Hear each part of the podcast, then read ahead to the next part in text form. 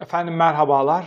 C H P Genel Başkanı Kemal Kılıçdaroğlu Mersin'den yola çıktı. Neye yola çıktı? Temel hedefi neydi? Türkiye'nin genel sorunlarını halkın önüne koymak ve hepsinden önemlisi bir erken seçim kararı aldırabilmek. Mersin'deki mitingi izledim. Nasıl yorumlayabilirim diye bazı notlar tuttum. Ve açık konuşayım, görünen kalabalık, coşku ne kadar pozitifse mitingin temel amacı neydi? Neye hizmet etmek istiyordu? Hani kompozisyonlarda olur ya, bu kompozisyonu değerlendirirken ana fikrine giriş, gelişme, sonuç, vurucu örnekler, vurucu örnekler, heyecanı, gerilimi birazcık yukarı artıracak, gerilim derken toplumsal gerilimi kastetmiyorum, heyecanı yukarıya çıkartacak noktalar nelerdi, ne kadarını başarabildi, ne kadarını başaramadı? Bundan sonraki mitingler aynı düzlemde mi devam etmeli, yoksa e, birazcık daha farklı şeylerin katılması gerekiyor mu acaba? Temel gidişatından, temel amacının birazcık dışına sapmış bir görüntü mü veriyor bu mitingler? Bunları özetleyeceğim. Mersin mitinginin özeti ve bundan sonraki muhalefetin yapacağı mitinglerin hangi çerçevede olması gerektiğini özetliyorum.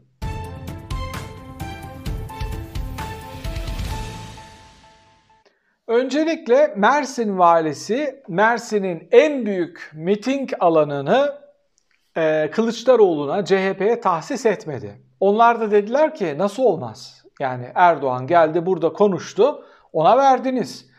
E, vali dedi ki o Cumhurbaşkanı.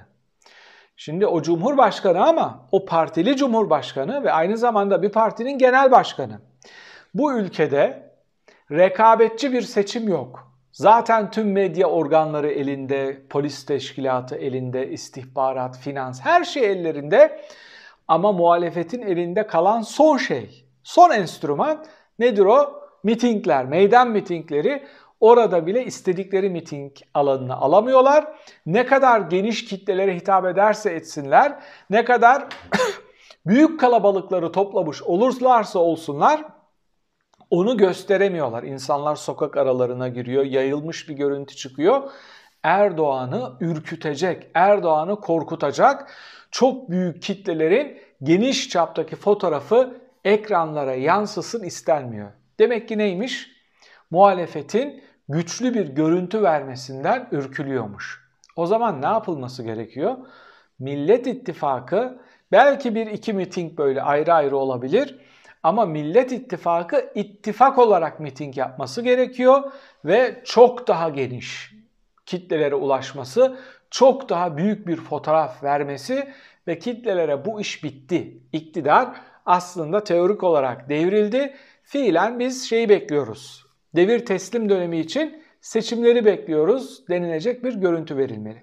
Bu valilerin ya da Mersin valisinin, ama muhtemelen bundan sonrakilerde aynı hamleyi yapacak. Tıpkı TÜİK'in ileride yargılanacak olan TÜİK Başkanı'nın yaptığı gibi, muhalefetin kapısına gelmiş olan, e, kendi kurumlarının kapısına gelmiş olan ana muhalefet liderini içeri almadıkları gibi valiler de ana muhalefete geniş meydanları tahsis etmiyorlar. Bir kere ben Kılıçdaroğlu'nun yerinde olsaydım çok güçlü bir şekilde bunun altını çizerek mitinge başlardım.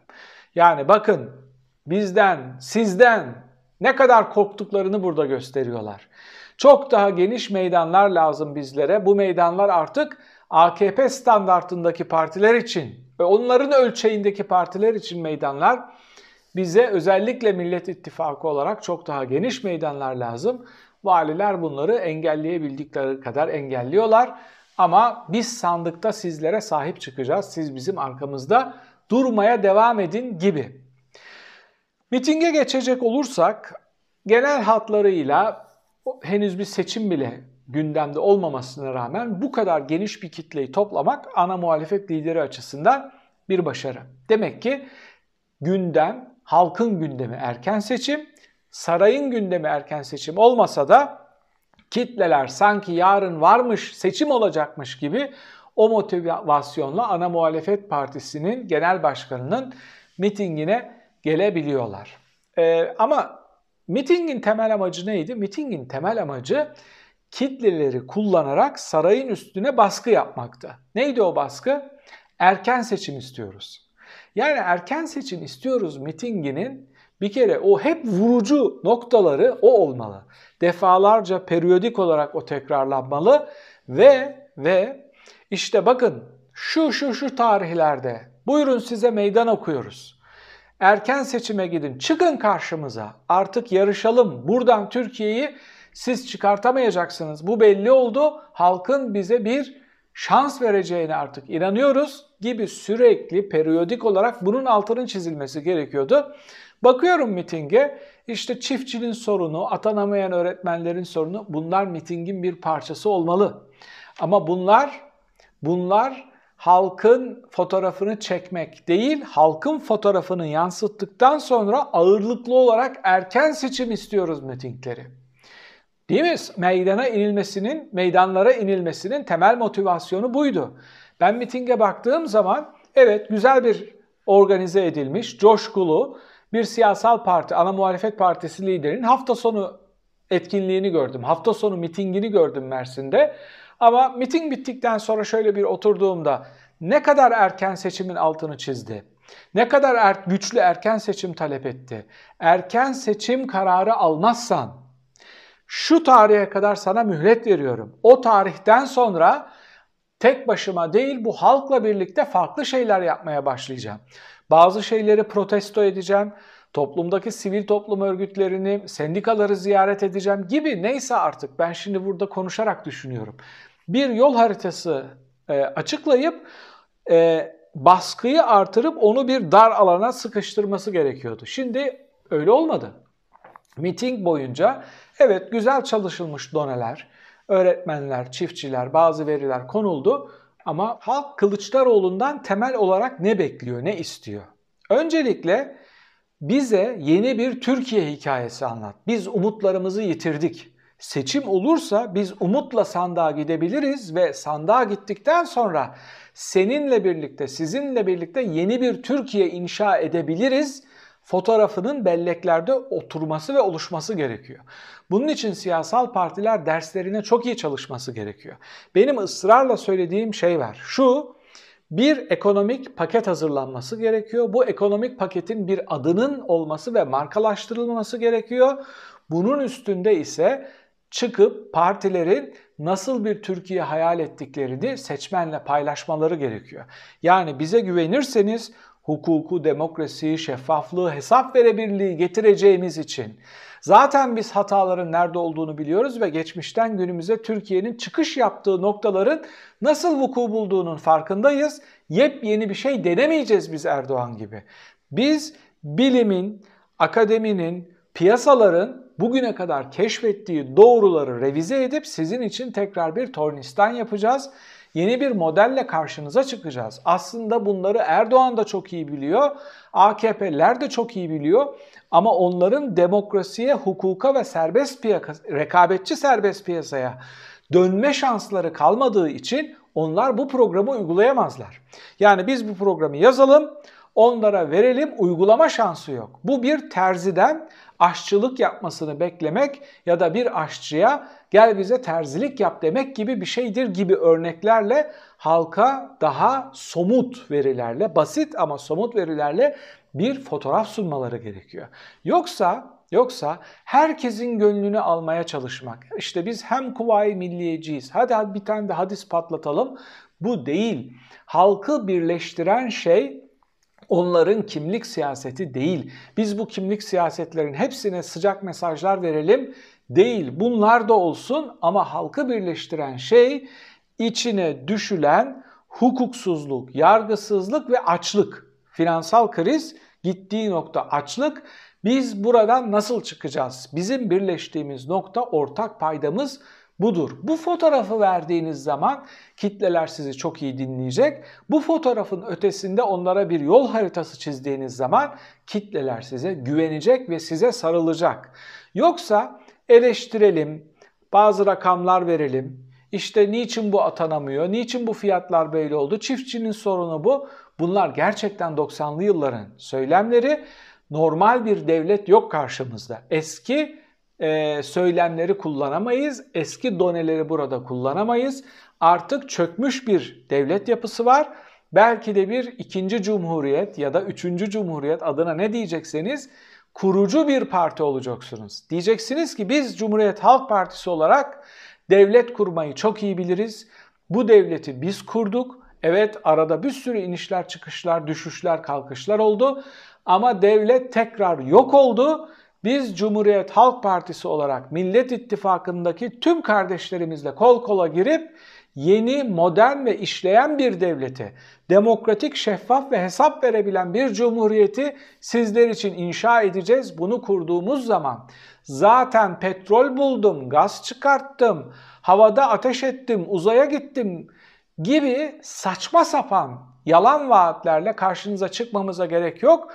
Biz oyunun kurallarını doğru belirlediğimiz zaman zaten burada muhteşem bir maç oynanacaktır. Herkes bu sahaya gelmek isteyecektir. İşte biz size bu sahayı inşa edeceğiz gibi örneklerin altının çizilmesi gerekiyor. Geniş kitleler ikinci bir şans tanıdı şimdi C H P'ye ve Millet İttifakı'na. Bunu nereden biliyoruz? Anketlerden görüyoruz. Diyorlar ki ya ne diyecekler? Acaba ne olacak? Bakın sahneye de çıktılar. Kendilerine güveniyorlar. Onun için bunlar eski mitingleriniz gibi olmamalı. Bunlar biz ezber bozmaya geldik, başınızı döndüreceğiz. Size sunacağımız programlarla birlikte dersimizi çok çok iyi çalıştık ve hiç sesimizde titreme yok.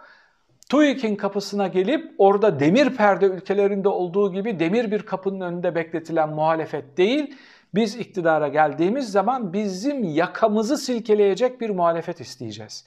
Yakamızı silkeleyecek bir medya isteyeceğiz. Bize hesap soracak kadar güçlü bir yargı mekanizması işleyeceğiz ya da işleteceğiz. Yoksa Erdoğan gibi çıkıp şey demeyeceğiz. Kamu kurumları ana muhalefetin şamarı olanı değildir. Biliyoruz. Kamu kurumları senin şamarı olanındır.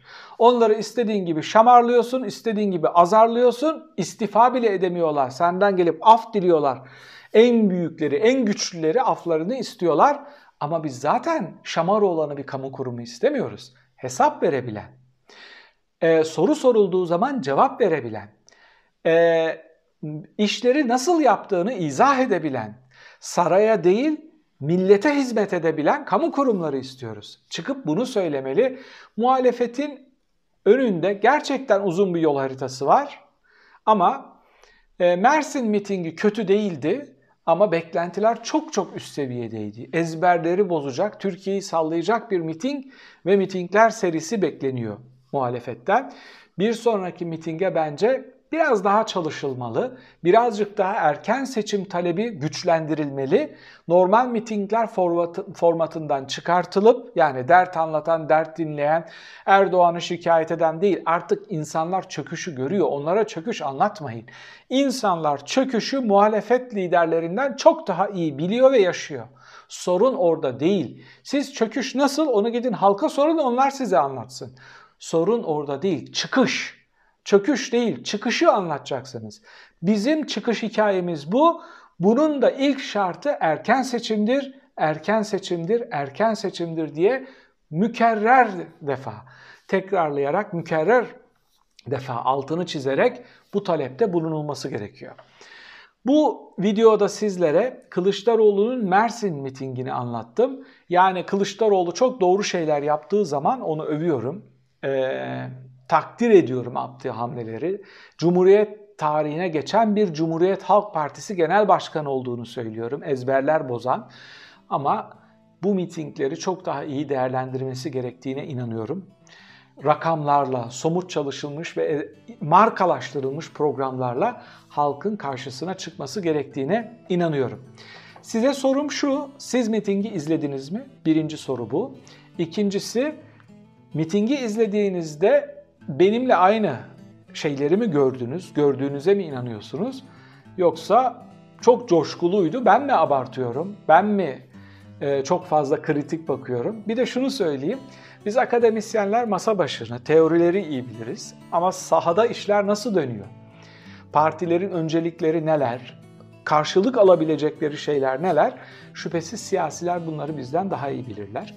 Orada haddimizi bilerek konuştuğumuzu da ifade etmem gerekiyor. Ama yorum köşesinde bunu tartışabiliriz. Siz nasıl gördünüz?